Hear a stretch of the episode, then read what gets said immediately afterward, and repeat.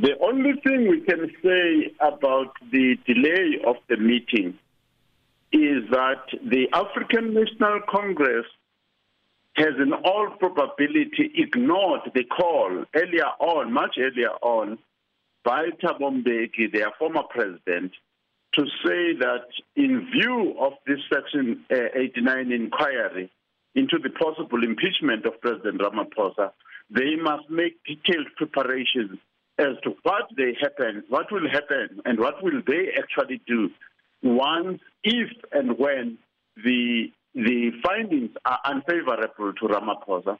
So clearly, Paul Mashatile and his entire uh, top six, or as whatever you want to call them, have not done their homework. So they are scrambling. Uh, there is no automatic crisis plan to manage the change that may even be necessary effectively and to keep the nation calm and focused on a clear program of action. They do not have that. They are now in crisis and divided as usual. Now, yesterday we heard also from the spokesperson of the president, because the president was supposed to address the nation. That did not happen. But what do you think are the options now available to the president? Is he buying time uh, in this matter? And, and do you think that he's perhaps opposed to resigning? Uh, clearly, uh, obviously, if you are surrounded by people like uh, Gwede Mantashe uh, uh, and the likes of uh, Mbalula, Fikile Mbalula, uh, resigning may not be even an option uh, because they are used to bulldozing the systems of state, uh, even violating the constitution every now and again and bulldozing the nation as a whole. So that could be one option, but that option is very dangerous uh, of just we're going to delay everything, we're going to confuse everything. And that has been seen. The nation has seen that option. This will be a Zuma version two uh, and the Stalingrad approach, and it has cost them a lot of votes uh, in the past, and it will bury them in 2024. The realistic option as well is to say allow the Section 89 inquiry and the committee to go right through until voting stage and unfortunately, if it reaches, if, if, if you read the document, if that thing reaches uh, voting stage, nine out of ten, the, the, findings will still be against the state president. That's requiring that the parliament must vote to remove him from office. But it might give them time. It might give them time to do whatever to have an orderly and dignified exit for Ramaphosa. It is better for Ramaphosa to exit. So the RT forces and other people have got to then say the option here, the other realistic option, regardless of how you configure it, is an orderly exit of Ramaphosa even before the inquiry is completed. Now, the ANC NEC has removed two party presidents before, Mbeki and Zuma. Do you think that they will do the same this time around with the president, Cyril Ramaphosa?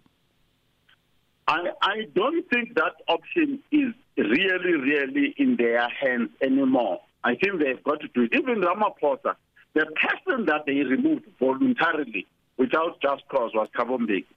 The uh, Zuma, they removed him because there's no option. They, they, they run out of options.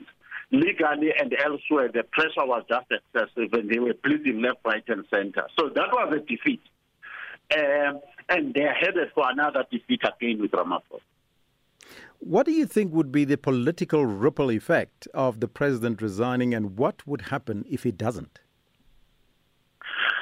Uh, the the political ripple effect, uh, uh, if the president resigns, the first one, which I think we need to, to, to take seriously, the DA, which is the main opposition party, has got to mature and understand that they've got to take over power in South Africa because they've been behaving in a rather childish manner, seeking to protect Ramaphosa, seeking to partner with Ramaphosa, and that has brought us to where we are. You'll remember that they are the ones who said they passing a vote of no confidence on the entire cabinet except Ramaphosa, but Ramaphosa was implicated in everything else uh, that they were objecting to.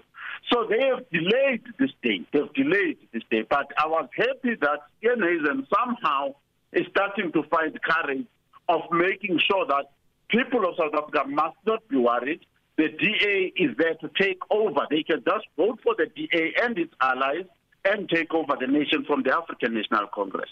So that is that. On the side of the ANC, uh, we need, uh, this is a good time to actually abolish and completely clear out the notion that there's no alternative. Mlambo Ngcuka can take over immediately as president. She is probably one of the most qualified persons to take over as president of South Africa right now.